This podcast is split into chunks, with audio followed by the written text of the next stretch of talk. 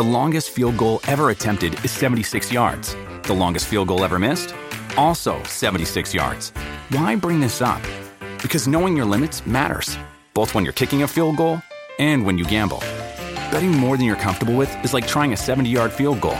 It probably won't go well. So set a limit when you gamble and stick to it. Want more helpful tips like this? Go to keepitfunohio.com for games, quizzes, and lots of ways to keep your gambling from getting out of hand. Hello, this is Scott Gordon, head coach for the Philadelphia Flyers. Hi, I'm Paul Holmgren. Hey, this is the biggest suitcase to ever play the game, Mike McKenna. This is Dale Weise. Hi, this is Bob Clarke. You listen to. And you're listening to. You're listening to. And you're listening to. You're listening to. Snow the goalie. Snow the goalie. Snow the goalie. Snow the goalie. Snow the goalie.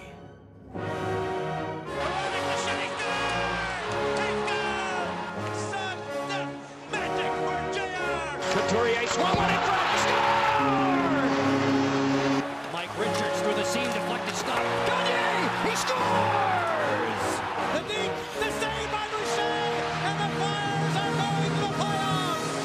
Welcome back into Snow the Goalie, the only Flyers podcast, the People's podcast, the Players podcast, the Personnel podcast, the Prognosticators podcast, the Pedialyte podcast, and of course now, Anthony, we can officially call ourselves the Presidential Podcast. Hooray! It's a beautiful thing. I'm uh, Russ Joy. You can find me on Twitter at Joy on Broad, joined as always by the man, the myth, the legend, Anthony Sanfilippo, who you can f- find over on Twitter at AntSanPhilly. Anthony, oh, the Yeah, it's the Presidential Podcast. Yeah, it's the presidential podcast, Russ, and not because of your Donald Trump impersonation. Excuse me. Excuse me. No, of course. often- It's because. Go ahead. no, I was going to say which which often creeps into this this podcast. I don't know why. We we you have this notion that Donald Trump is a hockey fan, but um, so that's okay. But uh, no, you can tell everybody. It, it, go ahead. Be be really excited. Why is it the presidential podcast, Russ? Listen, the reason that it's the presidential podcast is not because of my great Donald Trump or my uh, my Bernie Sanders. He's not president in the hearts and minds of some. I guess he is. That's my better one. But anyway, the reason that thousands of people have tuned into this episode of Snow the Goalie, of course, is because we had the president of the Philadelphia Flyers, Paul Holmgren, on, and we knew that Paul Holmgren was a tough guy. You've had uh, more than enough time spent around Paul Holmgren in your career covering the Flyers, working for the team and and for various outlets. Um, I like to think that whenever we go into an interview, I'm a uh, I'm pretty disarming.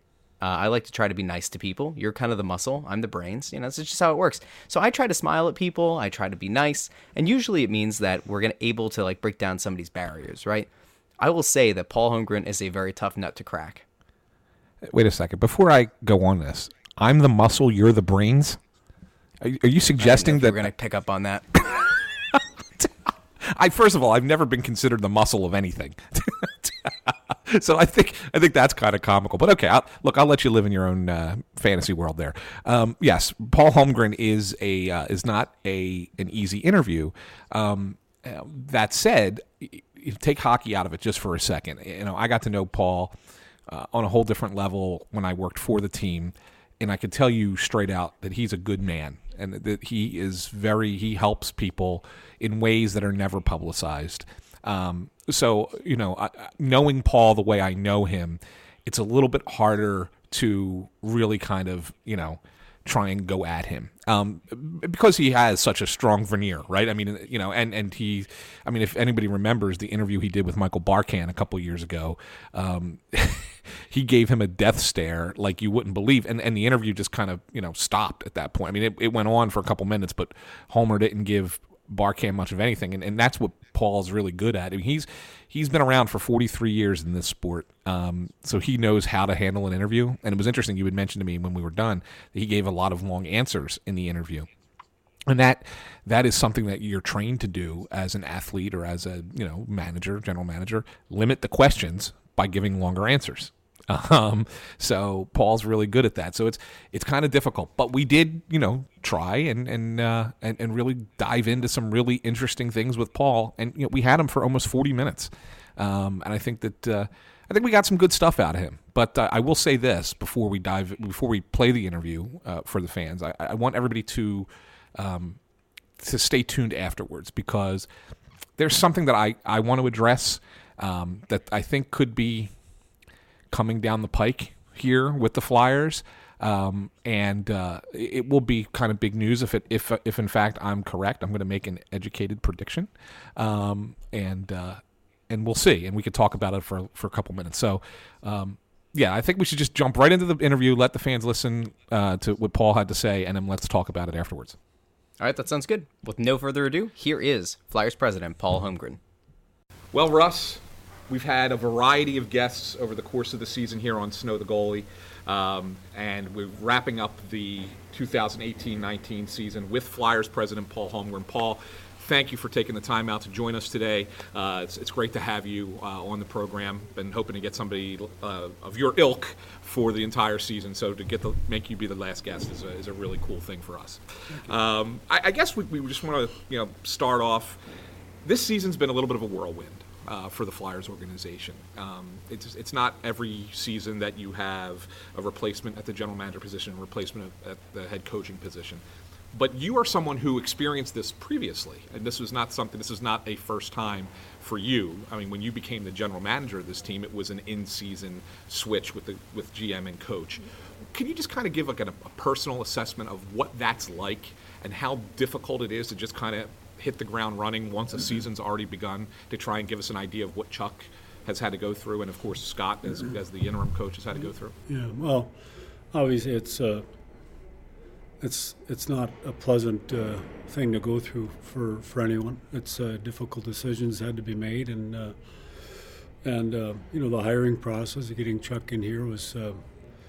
Uh, I, I didn't I didn't know how long it was going to take. We did uh, a fairly quick search and fairly quick interview, interview process with with four other gentlemen, and and um, uh, settled not, not settled on Chuck, but believe we got the guy we wanted to move move our team forward, and uh, uh, it happened a little bit quicker than I think we all maybe thought it would. But uh, um, as it turned out, I think it was good that we, we, got it done that quickly because we have some things that we had some things that were in place. We got believe we got a good nucleus of of young players, and, and we do and we have a good you know, a, a, pretty good nucleus of, of core players that are still right in the right age bracket for us to move forward and, and be a highly competitive team. And, you know, the, the way the season went, um, uh, once Scott uh, took over, I thought it was a little bit slow, the turnaround, but then we kind of caught up to things. Uh, Scott came in when, at a time when there was very little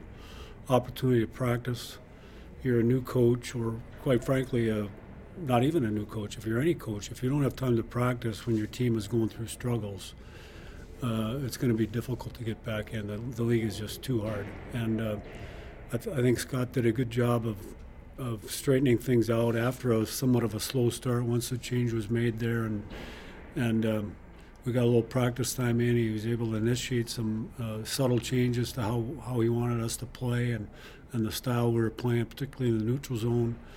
Um, and we started to get ourselves back into the thick of things and, and uh, sort of get to the point where we were playing some, you know, significant, meaningful games in March, which is, uh, I think, important. Obviously, you know, to fall short is disappointing to to everyone uh, from top top of the organization on down, right through all the players and the trainers. Like nobody likes this. It stinks, and uh, you know, the opportunity now to move forward and, and uh, be in a better position at this time next year is what's on everybody's mind. And uh, we, we realize we have work to do. And um, uh, we'll got one game to go. We'll, we'll, finish up and then we'll get busy with our meetings and, and cleaning things up. And we've got, as I said, we got lots of things to do to to uh, move toward next season through the um, you know, the, the late spring here now and, and uh, the early part of the summer leading up to the draft and, and uh, of course, development camp right after the draft and then get ready for training camp. In your, in, in your role, I have to imagine that you have to plan for every eventuality. So when you go through something like a GM change and a coaching change, just to pull back the, the curtain a little bit for the people who listen and watch the show, is it something where you're constantly updating in your own mind of if this guy were to come available, or if we hit the skids for a while, or if we had a, a sustained period of, of underperformance, that you have a few names in mind, just in the back of your head, not that you're actively looking to replace the people that are in positions such as general manager and coach, but do you have a, a list that, that you just kind of maintain, uh, you know, in the eventuality that something might have to happen? I, I, wouldn't call it a list. I think you know at any point in time I, I can go back to when I was GM and uh, going through the coaching change uh, per se. You, you know, you, you, it's certainly the you know the, the point of no return. I guess when you decide you, you need to make a change, you probably have a, some idea of what you're gonna who you're gonna talk to, who you're gonna look at, and you put you, you start putting wheels in motion and getting that uh, talk talking to that guy or those particular pl- people you want to talk to about the job. Um, I, th- I, think going through what we went through this year is a little bit different because uh, um, you know making a ch- change at the GM level is a little it's a little more uh, intricate, I guess, for lack of a better word, and um, we, we had some high level talks in, in the organization about what, where, where we are, where, where we want to be, and how we're going to get there, and and uh, believe that a change needed to be made. And then uh, once once that decision was made internally, um, start looking at, at possible candidates that are either not working for teams or or or, or what they're doing. And you know the guys we did talk to uh, including Chuck. Uh, three of those guys were working for other teams in the league, and one of one of those gentlemen was not. So, um, kind of went through the process, and, and uh, as I said earlier, we settled on Chuck uh, fairly quickly, and happy that it worked out that way. I, I want to take you back. I, I know that the end results of these two seasons are going to be completely different, but when you took over as GM, it was that horrible 2007 season. Flyers had the worst record in the league. This team's not as bad off, but do you see similarities? Because you were able to turn that team around pretty quickly to get to the Eastern Conference Final the following year. Do you see similarities in how this team is currently constructed and, and can get, with a couple of pieces, maybe get to that level? I think there's a lot of similarities. I, I, I look back to uh, 06, 07, like we had a lot of good young players. I mean, Carter and Richards and Umberger. Um, Alex Picard was on defense. I mean, we, we, had a lot of a lot of pieces that were in place that were going to get better. So, um, you know, at the same time, we had cap. We knew we had cap space. We knew there were some guys that were going to be available in the free agent market. So there are similarities. I, I, probably the biggest one is we, we, we, we believe we have a lot of good young players, and right now on our roster that have have played significant portions of, you know, Provorov example, the last two years plus plus this year. And Sanheim now has got, you know, a little bit last year and, and most of this year under his belt. Phil Myers here recently has played a number of games where at least he's got a taste of it. Um, you know, the ability to get under terrible circumstances in the goal goaltender. Like I, I don't think any of us thought Carter Hart would be playing games this year, but it just we, we ran literally ran out of goalies. we, we had, had no other Choice. way to go, and and um, you know, it, to his credit, he came in and did, did, a pretty nice job, right? So we, we believe we have a um, you know a guy that uh, I don't want to say goalie that. I guess I'm saying goalie of the future. Who knows what's going to happen next year? Is, is, his, is his progress going to be slowed a little bit? Uh, I think he's uh, we've seen a taste of what he what he has uh, anyway, and and uh, obviously like like uh, like his future with the Flyers. So, um, you know, up front, uh, Lindblom's uh, been a nice had a nice year really. Um, can, can continue to get better. Nolan can continue to get better. Travis Konecny can continue to get better, and then you know Claude and uh, Jake and, and Couturier, the you know the older elder statesmen on our team, if you will, and they're I, I still believe they're in their right in the prime of their careers. They're they're they're not on the downward slide at all. So there's a lot of a lot of things that we're we're excited about internally, and and uh, I think you know we, we, we can build on that. Um, one of the things that, that, Russ asked when we had Bob Clarke on uh, the show, um, he asked him a little bit about uh, restricted free agency and why in the past, or really up until this point, it's not something that teams in the NHL have really pursued. You're one of the few guys who's You mean an offer sheet? yeah, yeah, offer sheets. Yeah. So you're you're one of the few guys who's actually gotten someone to sign an offer sheet in the last 30 years. How many was it? I mean, it was It was, I think, 13 and 30. 13 and years. 30 years or whatever it is. Are we at a point now? He, Bob said that he thought that we might be at a point now where you're going to start seeing it happen a little bit more frequently. Do you think that that's the case? And if so, or, or, and, or if not, why hasn't it really come to happen in the NHL to this point? Well, I don't. I- You know, number one, it's in the rules. So could it happen? Sure, it's in the rules. Yeah. Uh, um, I don't know that it will. I, I haven't. I haven't really talked to Chuck about our organization looking at that um, move, for for this summer or any summer moving forward. We just it's just something we haven't talked about. So I don't know what what he's thinking about. Uh, I, I think um, you know it's it's it's uh, for a team to do it. You have to have a lot of cap space. You, you probably don't have. You, probably can't have young guys on your roster that in the near future are going to maybe be expensive guys. Um, so it's it's a it's a it's not as easy as it sounds, I guess. Uh, and I, I think it, you know, we with, you know, you talk about the Flyers and me in particular. We, we did it in I, I can't even recall what year it was, but it was Shea Weber, and we took a we took a huge risk, and and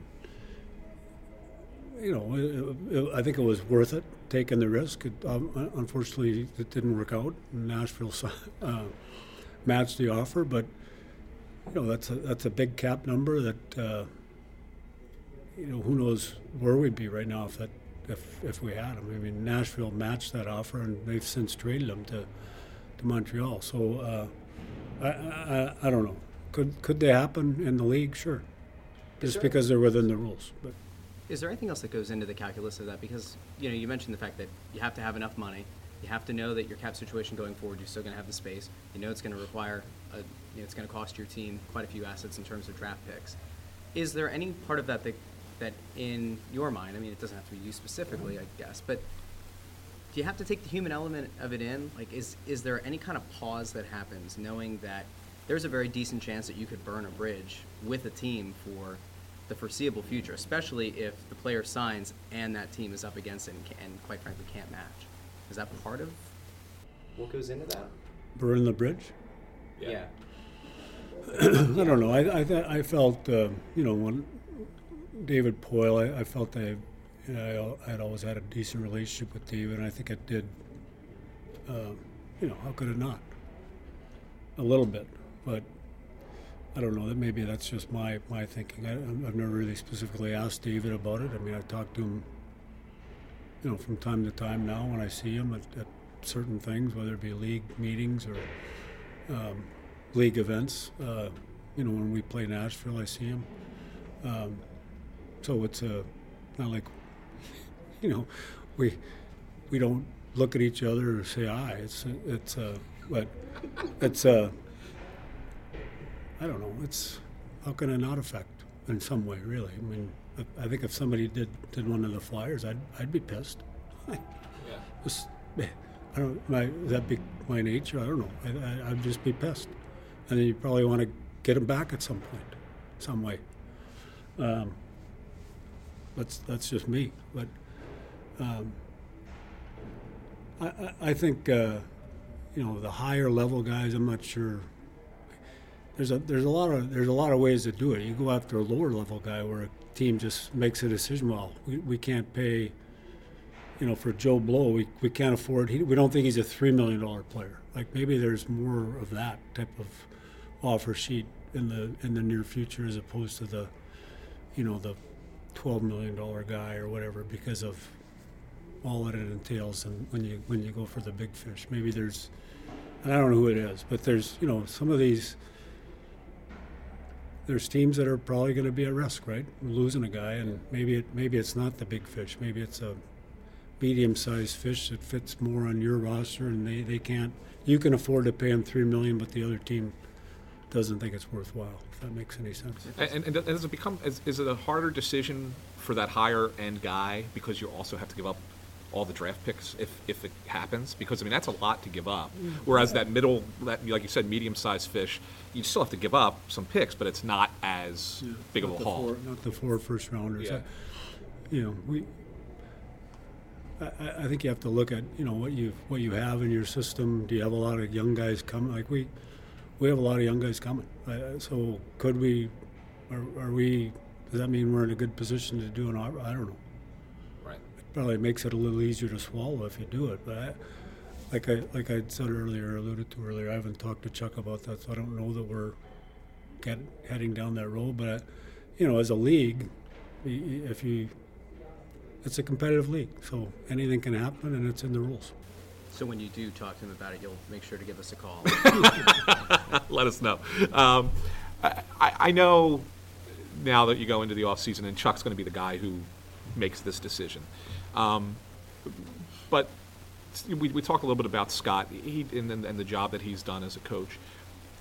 I know that there's going to be some bigger names out there, and everybody's going to be talking about them. And, and, and I don't blame the Flyers if they start pursuing that path, right? I mean, obviously, that's what you're trying to make the best team possible. But is, do you look at the, the job that Scott's done?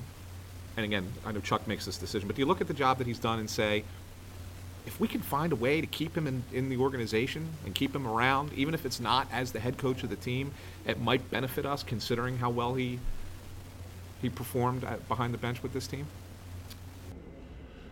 Um, And I know he's still in the mix, technically, right? I mean, I- don't wanna make it sound like he's out of the mix. He, he is in the mix. I think he's, he's, you know, the way that, the, for the job he's done, I think he deserves to be in, in that mix. I don't, I don't think I'm speaking out of turn here. Or, Right.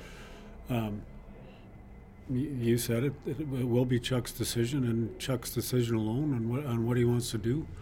Uh, but Scott Gordon has done a, done an admirable, admirable job under difficult circumstances and, you know, I think we fell short a little bit at, at the end, but to come to, as I said earlier, to get our position our team where we're playing some meaningful games in March that uh, were good for our younger players to play in. Uh, that um, that much on the line was good. Moving forward, it's good for them. I mean, obviously next year we want to be doing the same thing, and then obviously playing in playoff games too. So that's sometimes it's a stepping stone. Um, I, I think uh, we'll, we'll, see how it plays out. I, I, I, I, can't imagine it taking a long time. Um, you know, we have one more game to get through, and then there's a lot of stuff that's going to be happening in the first week, player-wise. You know, meetings and exit meetings and physicals and stuff like that. And then and obviously Chuck has has uh, some work work to do. I know that usually guys say, we thought that our players could do, we thought that they'd be able to turn it around, especially like when, when a team's performing poorly, like nobody's going to come out and say, our team sucks, right? Knowing where this team was, and then knowing the, the kind of organizational changes that were going to happen, first with, with Ron and, and then with, with Dave Hakstol, in all honesty, like, did you expect them to be able to turn it around as dramatically as they did? Where we went from hearing fans chanting "Lose for Hughes" or tweeting "Lose for hmm. Hughes" to get to the, the top of the draft, and then within a month and a half, you're talking about could this be a historic comeback? Could this be a historic run to the postseason? I mean, honestly, did you ever expect it to get that far? Well, I, yeah, I did. To be honest with you, I, I, I- like our team, and I think there's you know there's certain teams that are up here. You know, there's Tampa Bay and there's Washington and there's probably Nashville and Winnipeg in the West that are are, are the probably the upper echelon of the league, and and then there's you know a lot of other teams that are kind of right in the right in the mix, and I think that's where we are. I think we fall short where we, we lack depth, um, particularly up front. I think our defense is is a, a work in progress because of their youth and their inexperience. Um, but I, I like our team now. I like our team even better next year.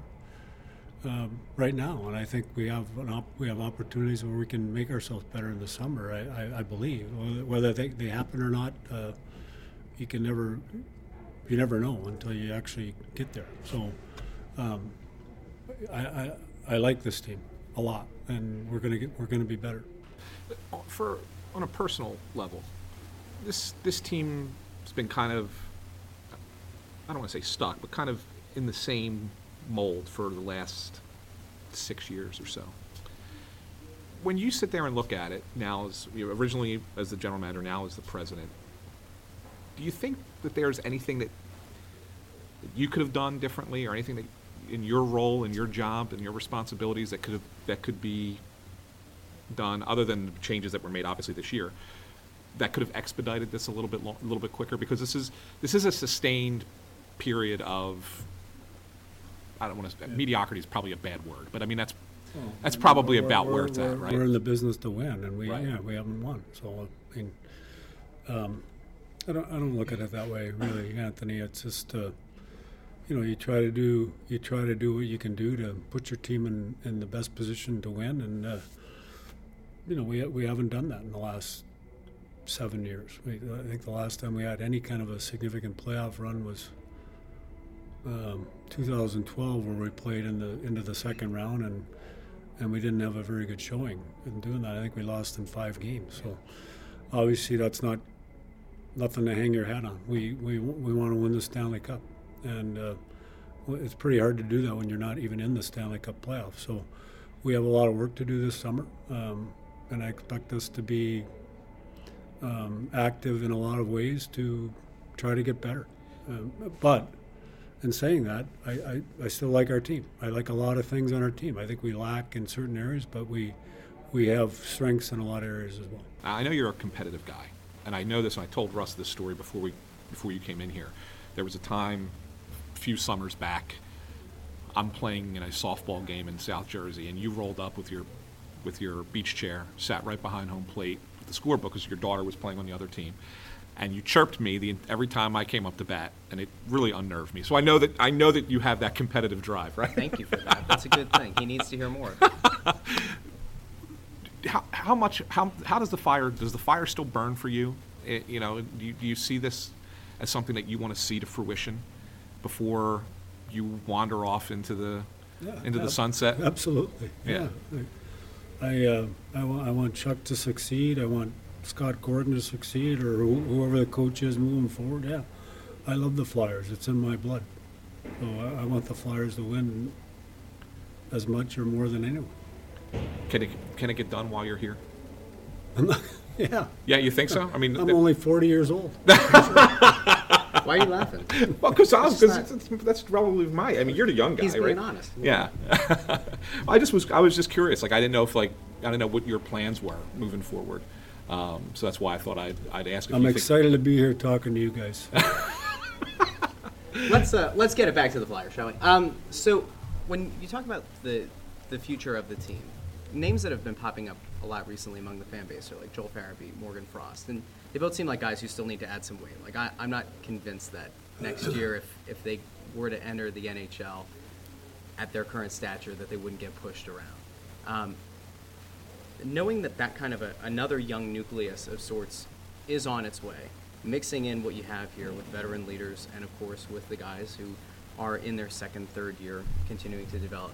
Is this a thing where you you sit back and say, maybe this should be another two or so years until we're a legitimate contender?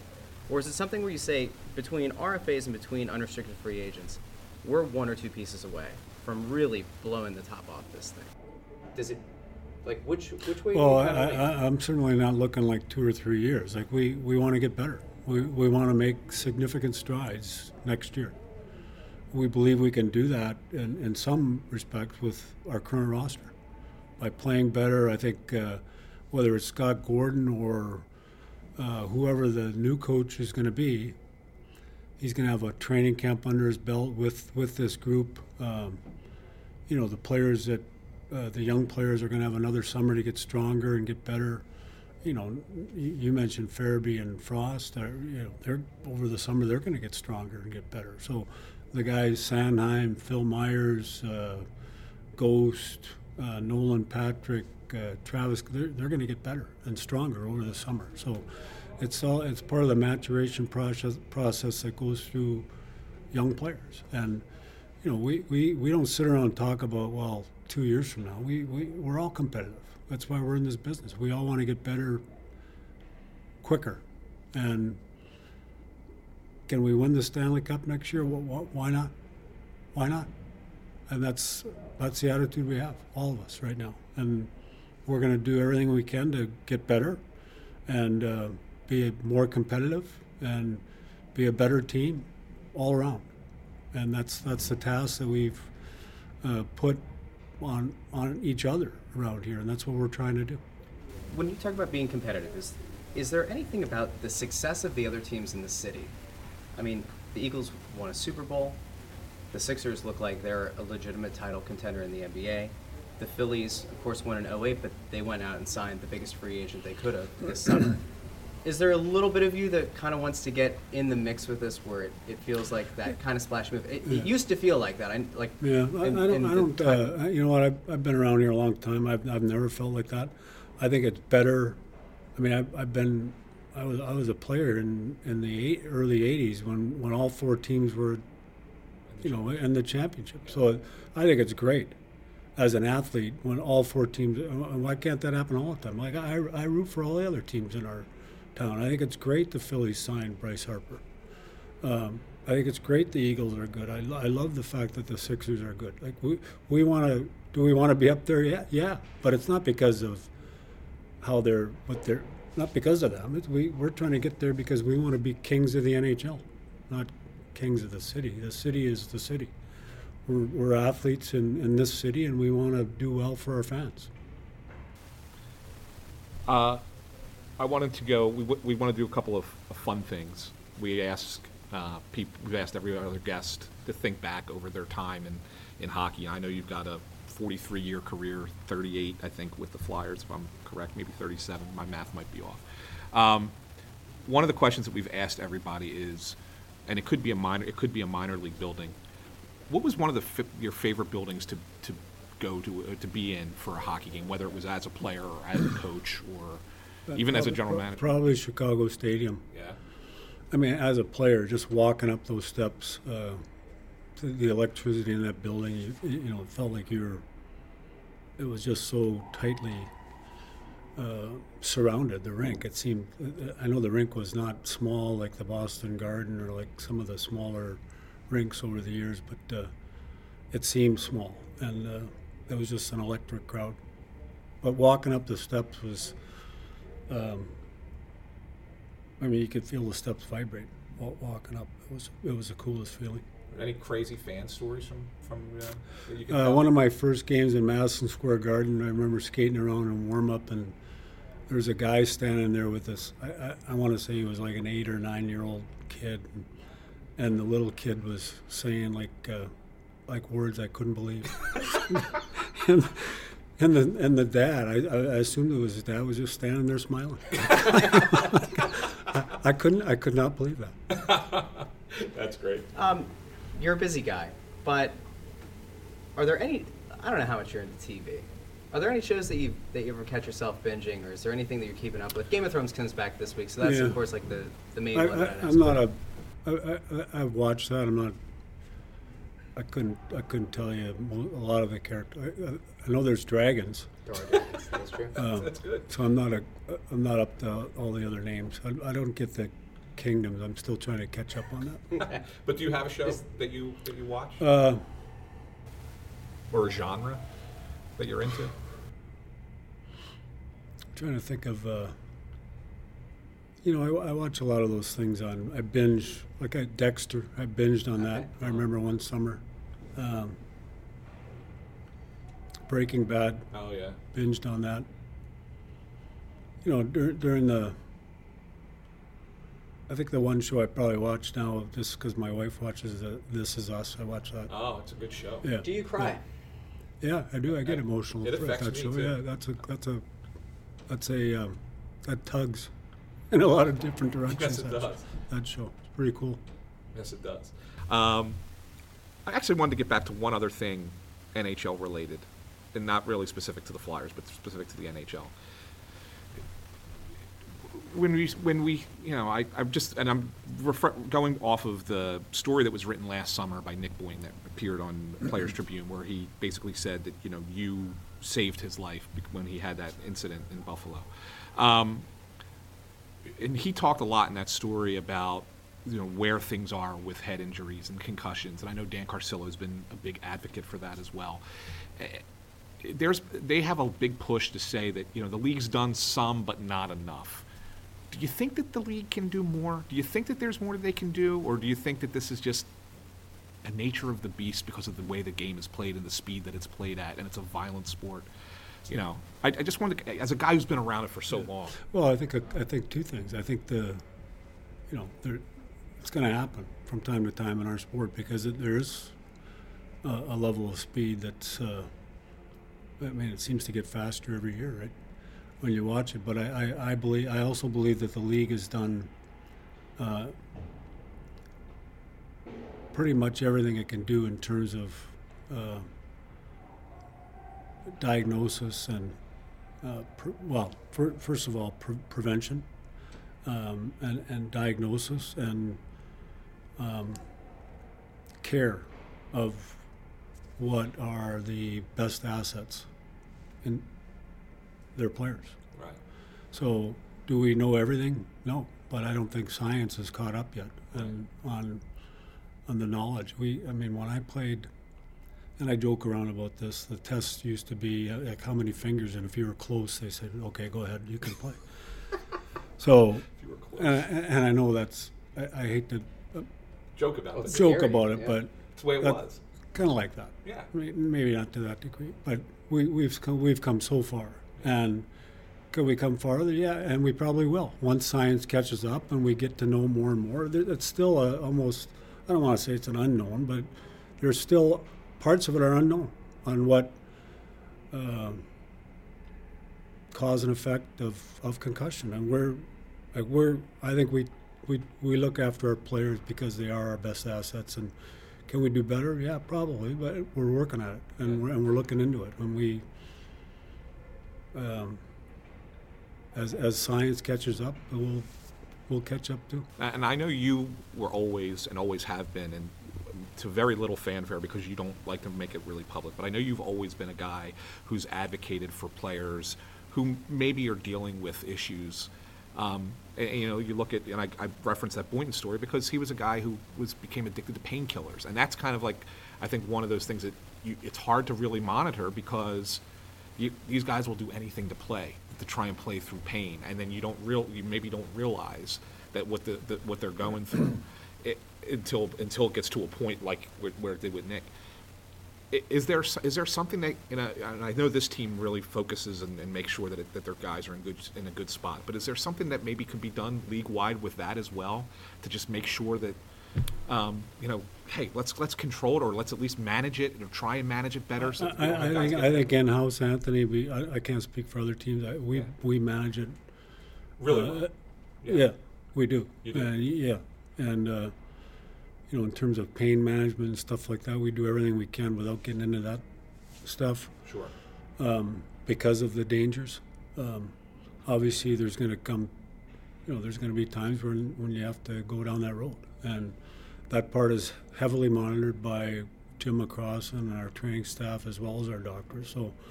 Um, does that mean things are going to slip through the aren't aren't going to slip through the cracks? No, things sometimes slip through the cracks, and and uh, but in house we we manage those things um, as good or better than anyone.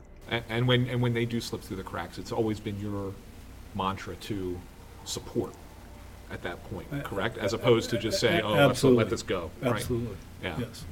So I, I have one other hockey question for you. Um, when when we talked to uh, to Bob Clarke, he brought up like the the move within the hockey community, moving more towards analytics and its uses, and then using tech and the fact that you don't need to have everybody in, in the war room together at all times because of just the way that you can communicate via all kinds of technology. When when you look at where the game is trending, it's certainly more analytic heavy than it was when you played, and even when you were the GM. How much of, of building a team? I mean, I know that Chuck's the guy who makes the, deci- the decisions now, but like when you're going to make that decision on on a trade or, or signing someone. How much do analytics play a role in that versus the the eye test? Because that kind it feels like that's where the sports world in general, not just hockey, is at.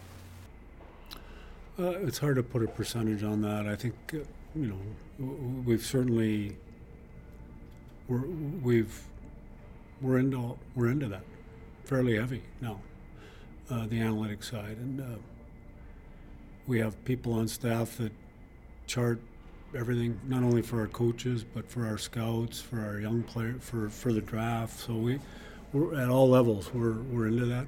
Um, I, I, I'm a firm believer that you know you use that stuff for support and then you got to you're backing up what you what your scouts tell you and what your your management team tells you about players through the eye test but there's no question it's it's gotten stronger and and more heavily um, utilized by not not only the Flyers I mean every team it's all everybody talks about so um, but the you know the actual going to games and watching players and getting to know players and um, the one thing they haven't figured out yet is how to test the guy's character and the guy's heart and the guy's uh, competitive spirit uh, to at least to my knowledge um, and that, that's that's the important part of actually getting out there and seeing players and, and sitting with them and getting in front of them and spending time with them Uh, just to follow up on that, do the analytics that we all talk about in the media do they are they the ones that matter for a hockey team or or do you guys have like your own internal thing? yeah, ignore, ignore w- what the, I, I- I think some of that stuff that you guys in the media, uh, I'm sure that we, we probably use some of that, but we have our own internal stuff that we Right. use as well. That's what I thought. Okay. All right. Good. Paul, I really want to thank you once again for, uh, for My coming on pleasure. the show. Really appreciate it. Really good stuff. And uh, have a great summer. Great, thank you. Thank, you. Thanks, guys. That, my friends, was the hardest nut to crack. Not a Brazilian nut, not a macadamia, not an almond. That's Paul Holmgren. And uh, you know what? It was. I thought it was a little bit ironic that he doesn't really watch Game of Thrones because uh, his demeanor was that of a White Walker, and I mean that in a nice way. Because see, in in TV show Game of Thrones, the White Walkers are are kind of well, they're thought to be the main villain, right? They're supposed to be evil, but in the books, in A Song of Ice and Fire, they're mysterious. Their their beauty is discussed. The the uh, the the mere mention of them, it, it's uh, it's a little bit more on the fantasy side. It's not not quite as as overbearing and, and dark and brooding. So I don't want it to be that one. I want I want him to be the Song of Ice and Fire. He's he's a mysterious man. He's Paul- a complicated man. He's got many layers to himself. So I, I Paul. Uh, that's that's Paul Holmgren. Paul, I hope when you listen to this episode that you hear this. I am so sorry for exposing you to Russ. I am so sorry. Okay, we can continue. I hope he laughed. I think he laughed. he might have laughed. I did think it was interesting that he liked Dexter. Dexter's a good show. Yeah. Dexter is also a very quiet guy. Um, though Dexter's a serial killer, Paul Holmgren is a president of a hockey team, so it's not the same thing. But anyway, Yeah. good show. Yeah, good stuff. Um, I can we let's let's talk about the main. Wow, look at that! My phone actually buzzed for the first time while we recorded a show. It only took us over a year of doing this. Um, here's here's what I think I, I want to start. Um, let's get the the biggest takeaways out of the way. And I think you know you had alluded to something that that you think is is a legit thing. I think that's going to end up being the bulk of the conversation. We could start there, and then of course we have the thing that that I've been beating the drum on. I don't know which All one so we'll to start, start. we'll start with we'll start with mine. Um, y- you guys may have heard me delicately ask questions about his tenure as president. Um, I, you know, I wanted him to to address a what the last seven years have been like. Obviously, I mean, I know the fans really want to know that, like how he feels about it, and he did. I mean, he answered that question. It wasn't the greatest of answers, but he answered the question, and and then I, I kind of asked him, um, you know, w- did he think that he would see this through, that he would see this resurgence back to them being a contending team, And, and Um, if he did, a- and if he did, then then uh, that then I, that would uh, suggest that, that he's then I that would suggest that he's going to be around for a while. I I don't that's necessarily think gonna be that's going to be the case, and that's what I, and that's what I want to talk about. I I kind of get the sense that um, Paul Holmgren will be president of the Flyers for one more game and then he might not be here any longer. Um, whether he chooses to retire, resign, I think that there is something coming as far as the, the business side of this team. When you see it was announced last week that Shawn Tilger, um, who is the uh, vice president of hockey of um, business operations uh, for the Flyers, I guess the the chief operating officer (COO), um, he he is uh, stepping down at the end of the season, um, and that was because they brought in Val Camillo um, to be the, uh, I guess, the overseer of him, his boss. Uh, brought her from the Washington Nationals. Now she um, uh, is not a Flyers employee; she's a Comcast Spectacor employee. But they they put up created a position for her to kind of oversee what basically what Sean was doing, you know, with the Flyers. Um, so he's stepping down, and I, I kind of get the feeling, I get the sense that that this is the end for Paul. That he's just not going to. I don't know if it's going to be an, an announcement right away, if it's going to be something that you know he sticks around through the summer, kind of helps with the draft and stuff like that. You know, or sees through the hiring of a new coach. I, I just think that come the start of the 2019-20 season, Paul Holmgren is no longer president of the Flyers. That's a that's a big um, a big thing to say. It is. That's It's a bold it's prediction. I know. but there there had been whispers, and and here it is. Like I'm, Yeah, and I, I look, I might be wrong on this one. I don't think Um, you are. you know- there there was one thing that he said in that interview that that to me, if you go back and listen to the part specifically, the part where he talked about like the team going forward, the way that he talked about Chuck, the way that he talked about uh, Gordon, and then he he kind of like backtracked a little bit. It was the last time he mentioned it, and about the team. It felt like a guy who was getting ready to say goodbye. That did not sound like a man who believes that he is going to be in this role for the next five years. And so I, you know, and Yeah. and I don't know if that means that it is this year, but I, I it, it just it didn't feel. There were certain moments where he had like a very strong. There was strong conviction in what he was saying, and when it came up, like when, like I think he knew what you were trying to get out of him, and he said, "Well, you know, uh, I'm I'm talking to you guys. You know, I, I I feel like we got about as close as we're gonna get without him coming out and saying that the end is the end is Yeah. in sight. Yeah, I think I think so too. Um, and I know that there's going to be a lot of people in this town who, if it if in fact it does happen, are going to cheer and celebrate and you know say this is the greatest thing ever. But I, I tell you that I'm I'm concerned that the Flyers are are losing a little bit of their identity, their public identity with the fans. I don't mean by the way they play hockey. I don't mean about the personnel. I don't mean any of that on ice stuff. I just mean about the way they have relationships with the fans. You know, we we talked about um, the season ticket prices going through the roof, and some people are now would have to pay literally more than 100% of the current price that they're paying just to keep their seats. I mean, a lot of people have ticket increases over 20%. I mean, the Flyers, the, the, the Comcast Spectacor people who are running this, the people who are making this decision, have they had, are not in touch with this city and the fan base. It's this is something that would never have happened before, and now all of a sudden is going to happen. So you lose, you're going to lose Shawn Tilger, who who understood this fan base maybe better than anybody that I know uh, in in Philadelphia. As far as the Flyers, I you know obviously it's a different animal for each team, but as far as the Flyers, he he really knew this fan base, and Paul Holmgren was you know he has a legacy that is attached to you know trying to do things to win for this fan base and I'm not certain that what we have in place now is going to is going to improve the fan team fan relationship. I think it's only going to get worse. Even if the team gets better, I'm not certain that it's going to be a great team fan relationship. I, I don't know. I, I could be completely wrong here. I might be off my rocker. I, I don't know.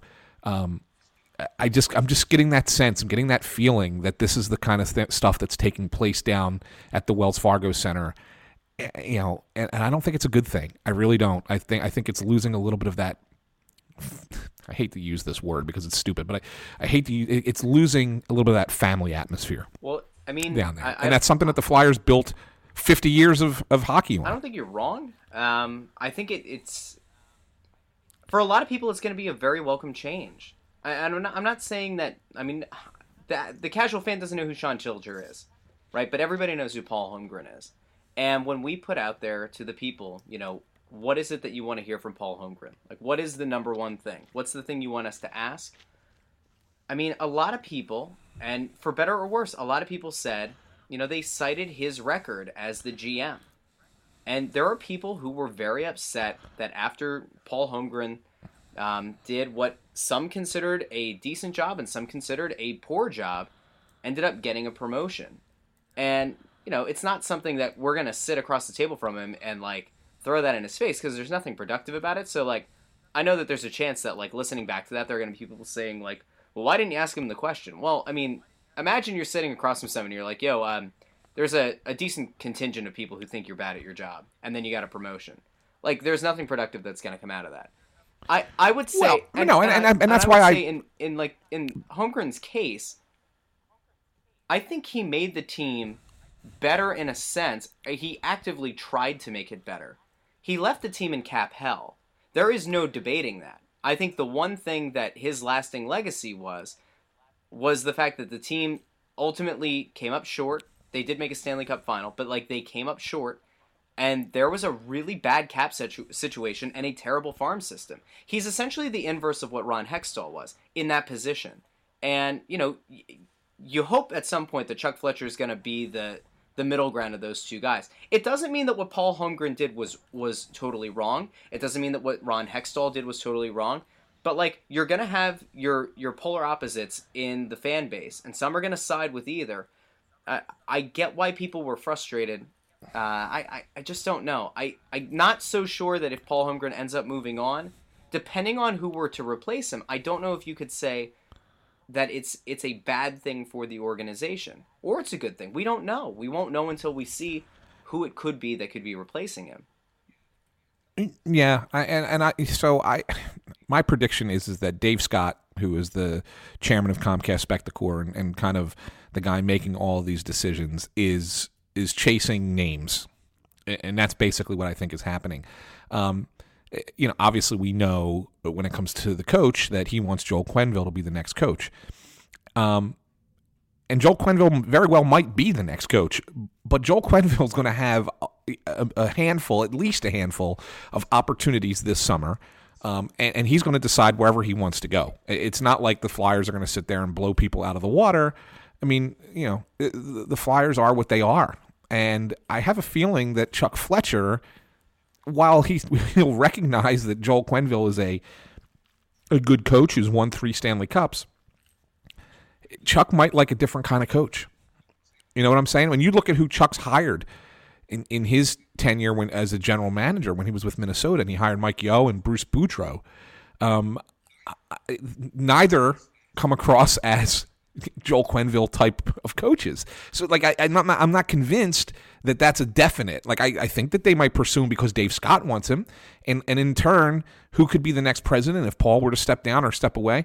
What, what about Dean Lombardi?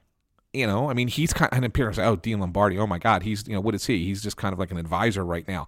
Yeah, but I think Dean turned down a job um, recently uh, for another team, and I think it's more so because I th- he could get something better. Whether that something better is here or somewhere else, we'll see. But it, it wouldn't surprise me. Dean Lombardi, two-time Stanley Cup winning executive. Okay, so if you're Dave Scott and you're saying, well, geez, they're, the the fans are not happy, they're not coming through the door. Well, if I bring in a, a new president who's won two Stanley Cups and a new coach who's won three Stanley Cups, they're all going to come flocking back. And and I think that's a short-sighted view. It could well be successful. It could work. It could absolutely be the best thing ever. And you sit there and say, see, this was the right call. But it has just as much of a chance of not working as it does of working. There's no guarantee. A lot a lot will be dependent upon how Chuck Fletcher, who Paul Holmgren brought here as the general manager, is, manages this team. I, I think that is that is the the most important thing. So, uh, you know, you're right. It depends on who would who would replace Paul if Paul does step aside, resign, re, uh, retire, whatever the case might be. Uh, But when you look at the coaching situation, I think it's the same thing. I think we're in the same boat. I, there's going to be a coaching change here. Scott Gordon is not going to be the head coach next year. I, I think he did a great job. and I think he deserves a shot somewhere to be a head coach. Um, I, I mean, he took the last place team in the NHL and got them to within three points of a playoff spot when they were 16 points out in a matter of six weeks. It takes it takes some good coaching to do that. It really does. Um, and, and not just for not just he didn't make a lot of big changes. He made you know we, we they talked and Paul talked about it about you know little changes that he made through the where they played defense through the neutral zone. That was the big thing that that kind of turned it around. But it was really more so the players buying in. And that's an important thing when you have a coach or a manager. The players have to buy in to what the coach is selling, and they this this group bought in to Scott Gordon for two months. Um, and and that's that says something about him. That again, I don't think he's going to be the guy. He's probably fourth on the list. If I had to put the pecking order, I think right now, I think it's Joel Quenneville is your number one guy that they want, whether they get him or not. Plan B, if he becomes available, I think is Bruce Boudreau. I, don't think that's a great hire if it is. If let's just say, for example, I'm just going to play a play a scenario out to you, Russ. Let's say Minnesota fires Boudreau, which could very well happen there. Okay, he's not their new GM's guy. You know, he was he was Chuck's guy. Um, let's say he gets fired there.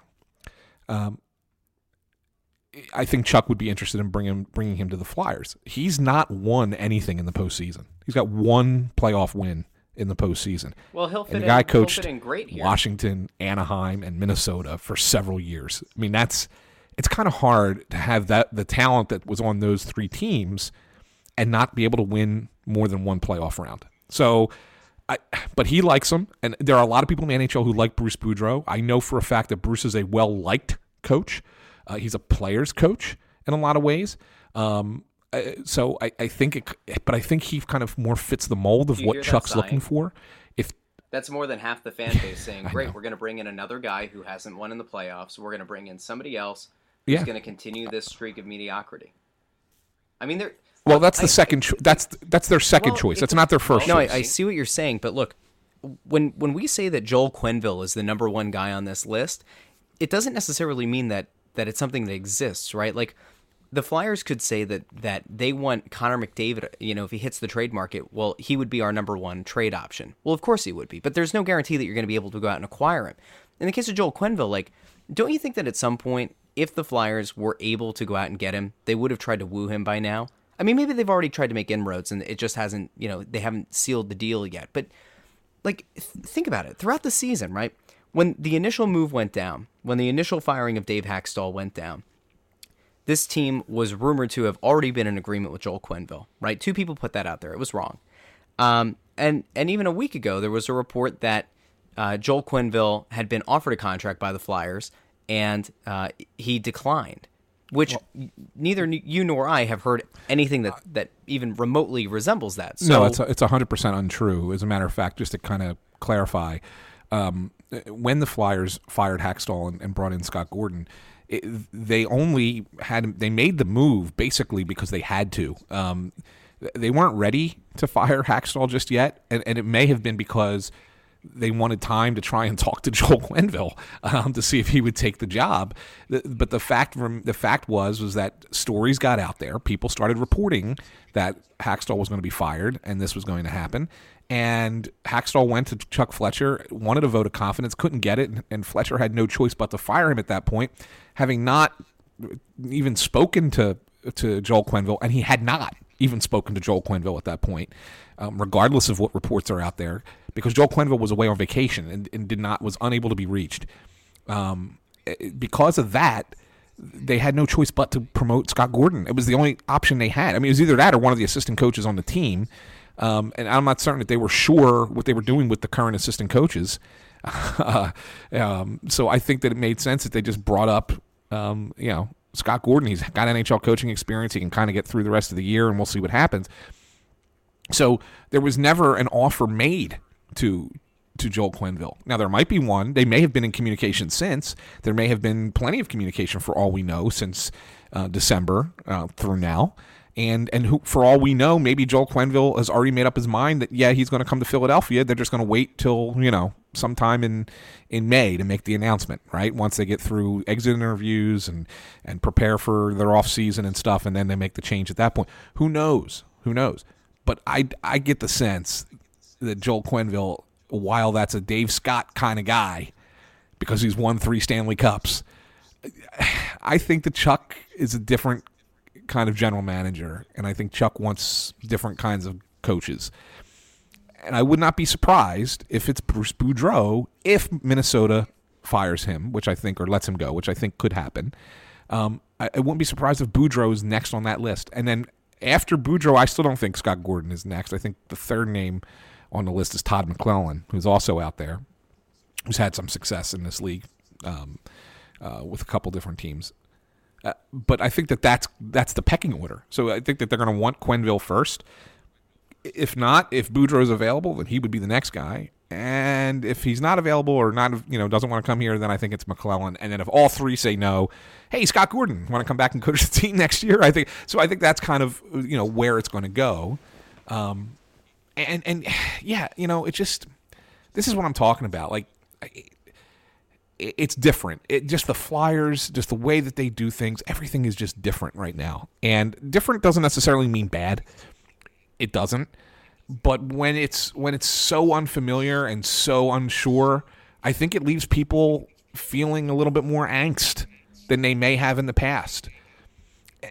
And and I think that as as a result, there's going to be a sharper spotlight and there's going to be you know more under the microscope and a shorter leash on everything and you know every, everybody's going to overreact quicker i mean there's a lot that's that's kind of the flyers were you know were allowed to breathe a little bit before and now they're not and that's why i thought you gave a good question even though paul kind of poo-pooed it i thought your question about hey, the Eagles won a Super Bowl. The Phillies signed the biggest free agent. The, the Sixers are a, a championship contender do you kind of feel like you're lagging behind? I thought that was a good question, and um, I mean his answer was fine. I mean, yeah, okay, we all want to we all want to win. You know, everybody wants to win. It's good for the city when everybody's doing good, but I mean, obviously, we're not trying to keep up with the Joneses. We're just trying to, you know, be the best team in the NHL.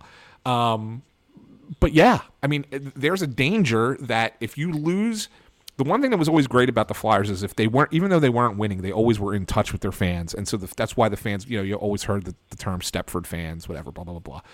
But the fans were always there because of the relationship that the team had with their fan base, and when you lose that, which I think is slowly deteriorating and could get worse before it gets better, if the team's not doing well, you, you get apathy, and we've discussed this before. And that's what we had. That's what we had this entire you know first half of the season.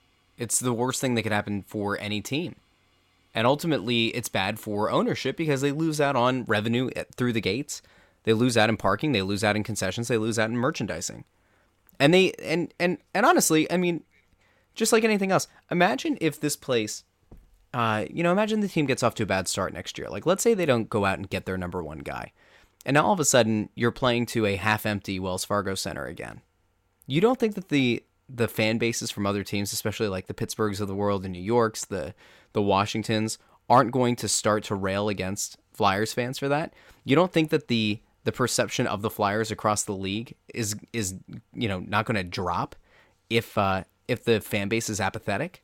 I mean, of course it will. I mean, you don't you do not want to be in the same kind of conversation as like a Florida, right? And and that's where this team was in the beginning of the season. Yeah, no, Russ, you don't want to end up like Florida. You absolutely don't. And and the, the, the, this is what I was trying to say when I said that things are things are changing and not for the better. Yeah, sure, this team could be good. This team could, you know, Dave Scott could could go out and get, you know, Joel Quenneville and come in here and this team next year, you know, come out like, uh, you know, like uh, uh, their house is on fire and just blow away the Eastern Conference in you know in the season, kind of like Tampa did this year, and and everybody would be excited, and that's great. I mean, that could well happen. It could just as easily not happen. And if it doesn't happen, that's where your concern is that there's a disconnect. Okay, I thought your you know your question that you had asked Paul, uh, you know, about the other teams in this town. I thought was a, a pretty good question, even though he didn't really answer it the way I think you were looking for. But you're right. I mean, when the Eagles win the Super Bowl and the, and the and the Phillies go out and get the biggest name free agent in Bryce Harper, and, and the Sixers are a cup contender. I mean, a, a championship contender. You know, it's easy to fall behind if you're the Flyers.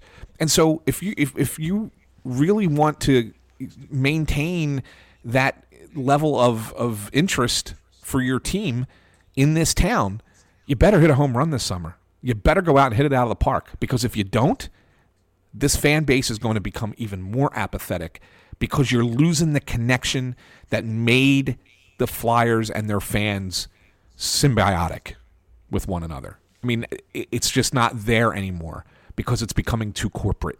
You're giving up on people who really knew how to keep the fans, you know, in involved and keep the fans interested. I, I, I'm sorry. Bringing in, I don't want to. Val Camillo might be the nicest woman on the planet, and from what I understand from people who work down there, she's great. I, she doesn't know Philadelphia. The decisions that are being made are not decisions that will f- ultimately work here. They're just not. This is a this is not a transient town. The It's just tickets will get happen. bought, but the fans will be unhappy. The Yeah, fans will uh, feel so- like they've been betrayed. Will no, some it's- will will some wicked rich person? I, and when I say wicked, I don't mean like a terrible person. I'm just like somebody who's incredibly wealthy. Will somebody buy those tickets? Absolutely. Those tickets that have spiked by what 200 percent, 100 percent, whatever. So those tickets will get bought. Like those lower level seats aren't going to remain unpurchased. But will they be filled is a very different story. Correct. Right? And And, only- that and that is the bigger thing because you want a home ice advantage. How are you going to have a home ice advantage when the only seats that people can afford are in the upper level? And how are you going to fill those seats if the team is awful? You know, Yeah. and that that's where like this this team, the way that they're stacking things right now for next season, it is so dependent on them getting a star. This isn't like a, to me. This isn't a let's just go and get a third line center and and call it quits for the offseason. That can't work. It won't work.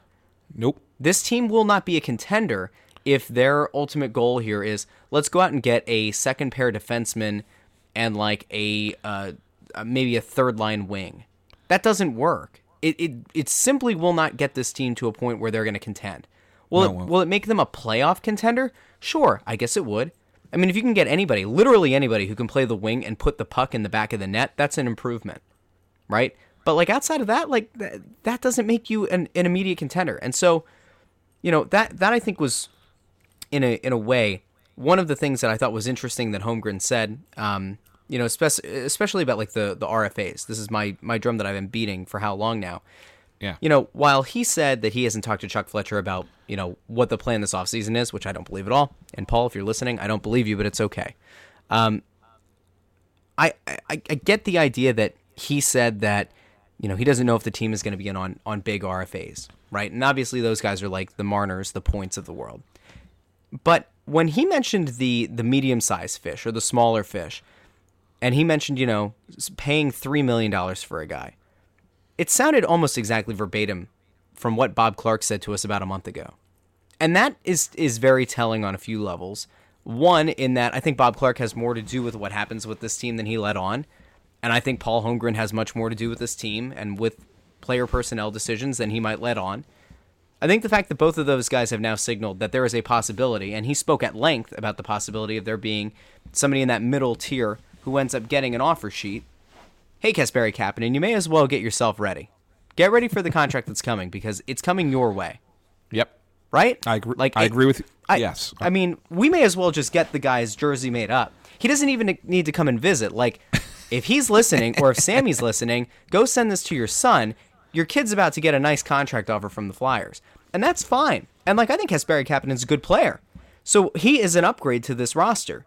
But if ultimately at the end of this, your offseason is getting Kasperi Kapanen and, like, a guy who might be a second pair defenseman, that is not going to make you an immediate contender. The thing that you brought up last episode about the Flyers potentially pursuing Erik Karlsson. Now, if you're able to go out and get Karlsson and Kasperi Kapanen, all right, that's a very good offseason. Does that make you a cup contender? I don't know, but it certainly is a better step. Yeah. It's kind of where I'm at. And I Yeah, think and I- anything short of that is a disappointment.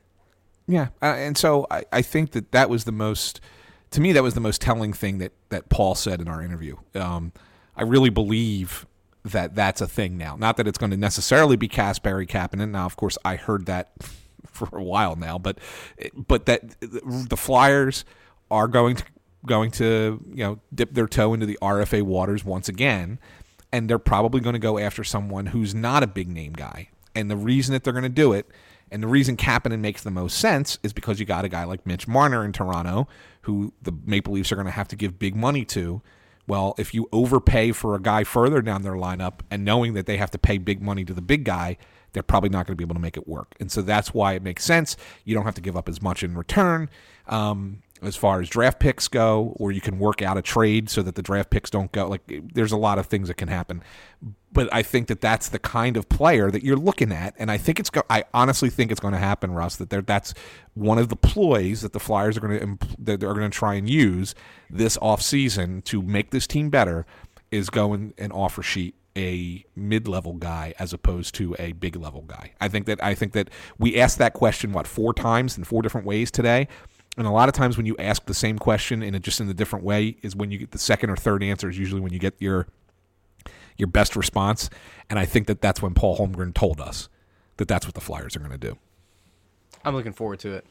I'm gonna be honest. well, I mean- I mean, I think that that's- that's- that's the biggest news I want to. I want to beat my chest show. after this whole thing and saying, you know, an RFA. Ha! There we go.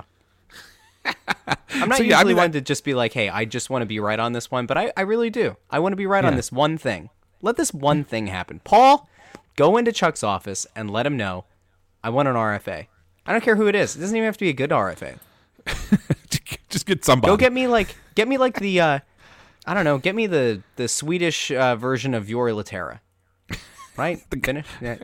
Like I don't care. If he's an RFA, sign him. I'm happy. Let's just go. go. I like honestly, that's now two senior guys with the Flyers who have said it's in the rules. Yeah, it's in the rules. Then why doesn't anybody use the damn rules?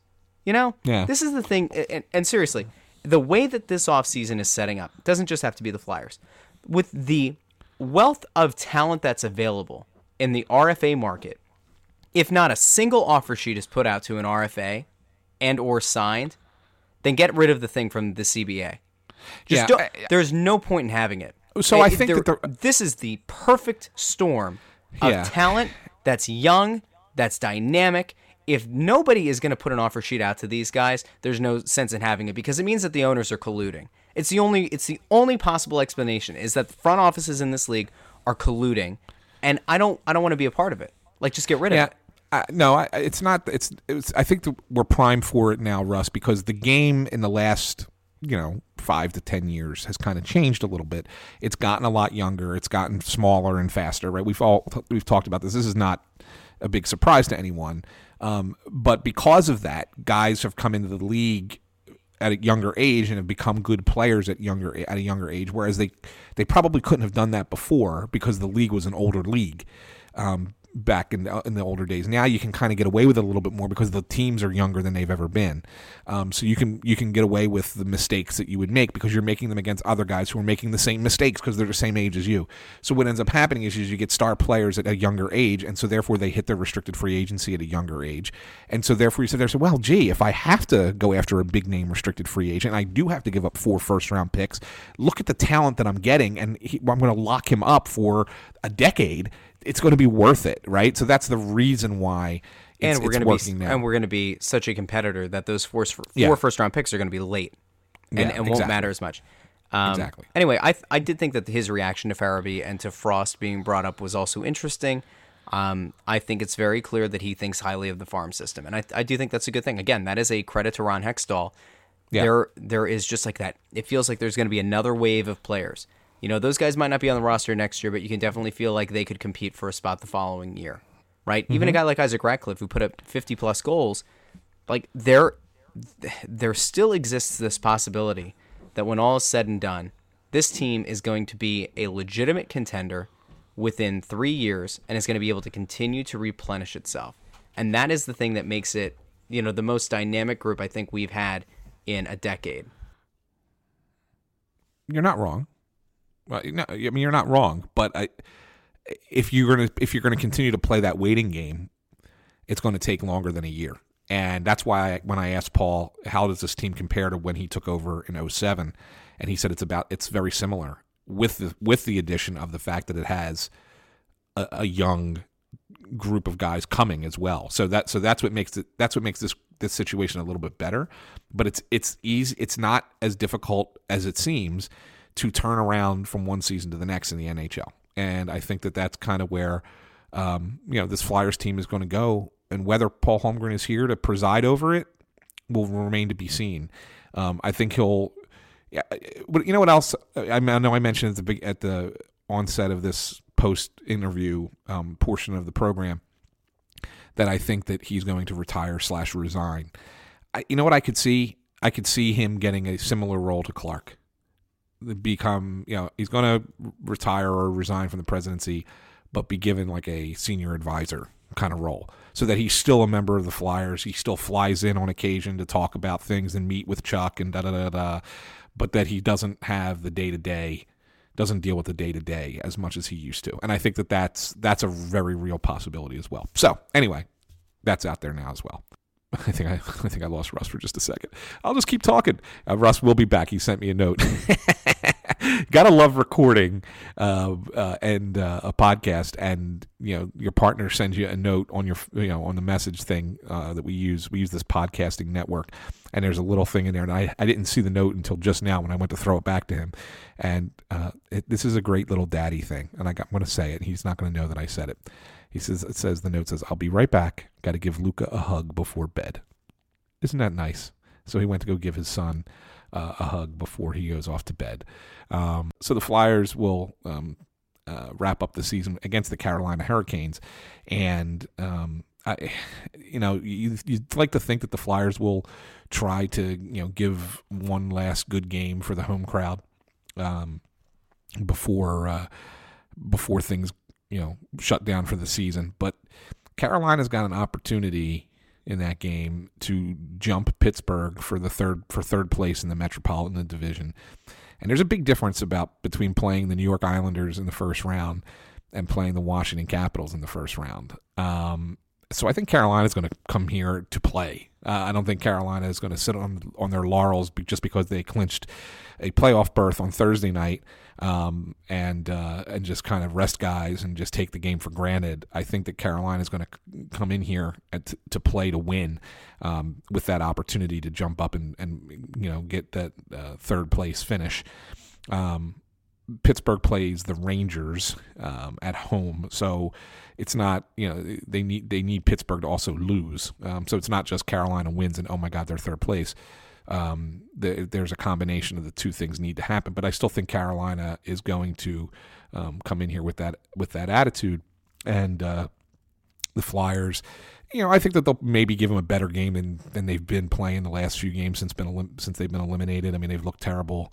Um, you know, they were bad in Dallas the other night. They were terrible in St. Louis. Um, so they just really have not looked good.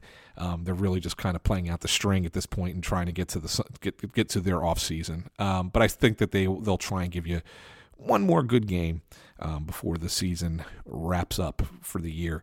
Um, so yeah, I mean that, that, you know that's the one thing to kind of kind of I guess look forward to in the in the final game, um, and uh, and then we'll uh, we'll head into that off season um, uncertain for uh, what it'll bring in the future. Um, I do know that, or I do feel that, the, you know, I know there's a lot of people out there on Twitter who want to just go, you know, say let's part ways with the the core members of this team.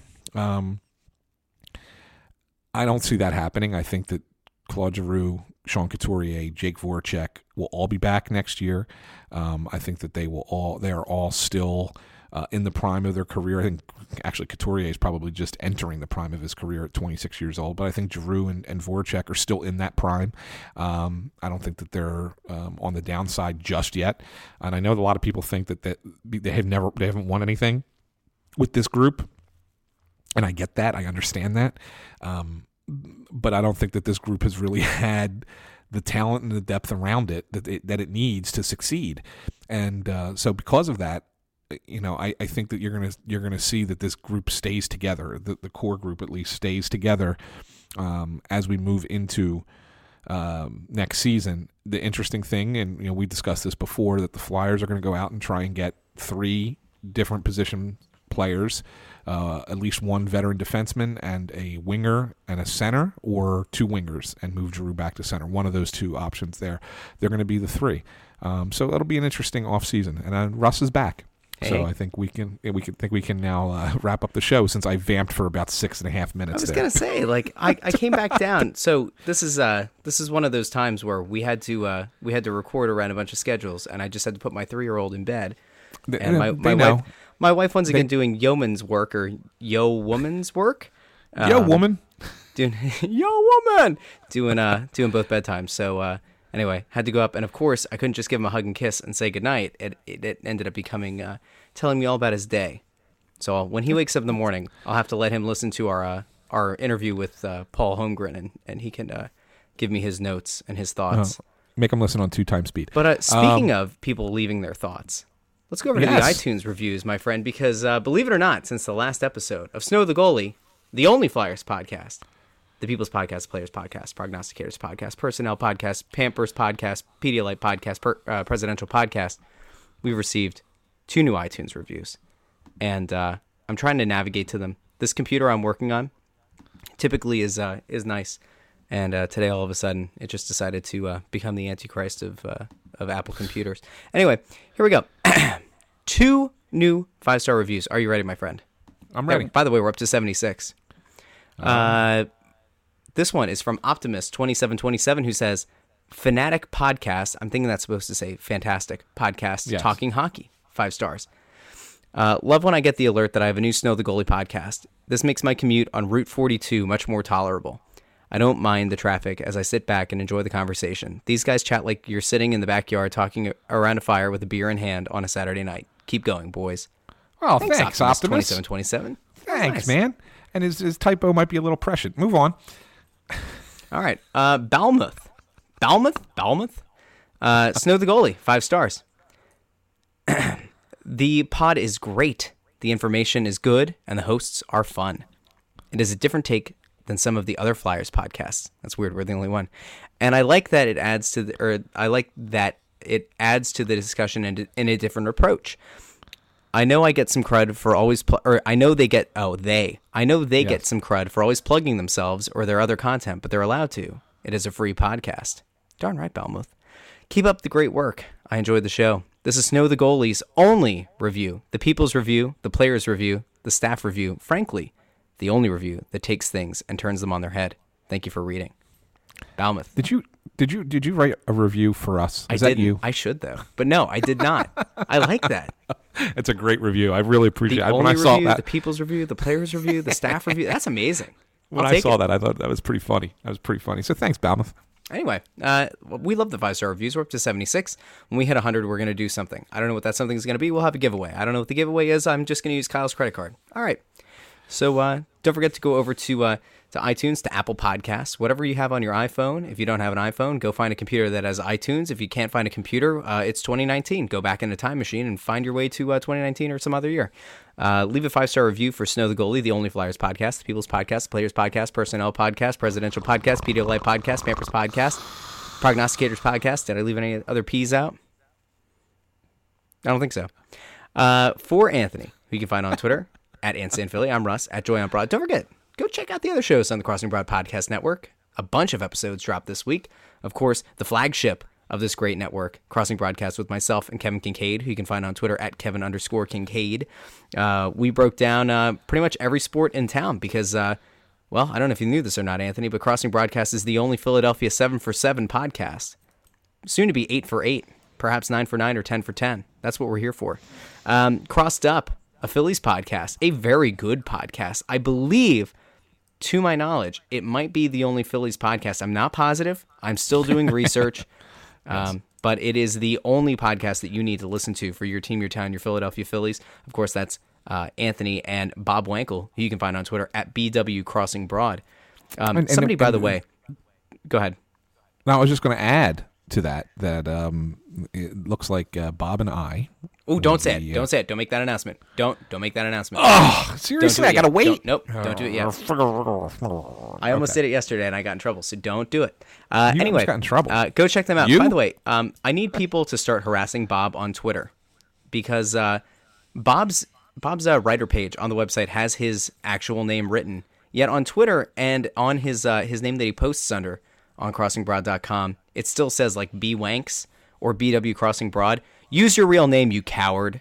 Uh, anyway, also go check out It's Always Soccer in Philadelphia with uh, Kevin Kincaid. I think he's dropping a new episode this weekend. And believe it or not, Anthony, your favorite show, the one that you care the most about, international football, right? We had uh, Crossing Broad FC with myself and Phil Keidel, who you can find on Twitter at Phil Keidel. That's K E I D E L. It's not hard to spell. It's Phil Keidel. We uh, broke down the Champions League round of 16. We previewed the uh, the final eight, and we talked about some games that are coming up. Anthony, don't forget tomorrow. This is a big this is big news. Are you ready for this? I know that we're going to be at the Flyers game. I know we are. Okay, but there's a bigger match happening earlier in that day. Do you want to know what it is? Can't wait. Der Klassiker. That's right. Bayern Munich and Borussia Dortmund are going to go head to head at 12:30. It is uh, it's the biggest match in German soccer, and uh, right now a lot of money on Bayern to uh, to take the top of the table of the Bundesliga. I know you're excited. I'm excited. Anyway, those are all the shows on the Crossing Broad Podcast Network. Make sure you check them out. There could be announcements coming about things. I don't know what those things are. Anthony tried to make an announcement about something. I, I shut him down. Perhaps there are other announcements. Maybe I'll shut those down too. Or maybe we'll announce them. Who knows? By the time you hear from us next episode, there might be some cool news going around with Crossing Broad. But you'll have to stay tuned. Go check out the site, check out the things that are written. And of course, because this episode is going out well ahead of game time, make sure you join us for the Press Row Show, uh, available on Twitter slash Periscope via the Crossing Broad page at Crossing Broad and Anthony's feed at Ant San Philly, as well as on the Crossing Broad Facebook page. So it's going to go up to all those places. Make sure you follow us before the game, during the first intermission, and second intermission. It will be our last broadcast for this season. Can you believe it, my friend? It's been a whole season Last that we spent together. Yeah, Isn't that amazing? That, that's great. I don't, I don't know how I made it, but it's great. well, you know, you're the muscle, you're you're the brawn, and I'm the brains, and here we are. Anyway, uh, another wonderful episode. A big thank you again to uh, Paul Holmgren for hopping on the show with us today. Hope the people enjoyed it, and don't forget, take us to task. Let us know if you liked the interview. Let us know if you hated it. Let us know what your thoughts were. Follow us on Twitter at Joy on Broad at AntSanPhilly. Go into the description of this episode, and our uh, our handles are hyperlinked there. All you have to do is click on it. It'll reroute you to Twitter. Follow us there. Life is good. For Anthony, I'm Russ. We'll talk to you again next week as we, I believe, are planning on doing some kind of a full-on hypothetical off-season preview for your team, your town, your Philadelphia Flyers, the orange and black. Don't worry. Next year, they'll be back.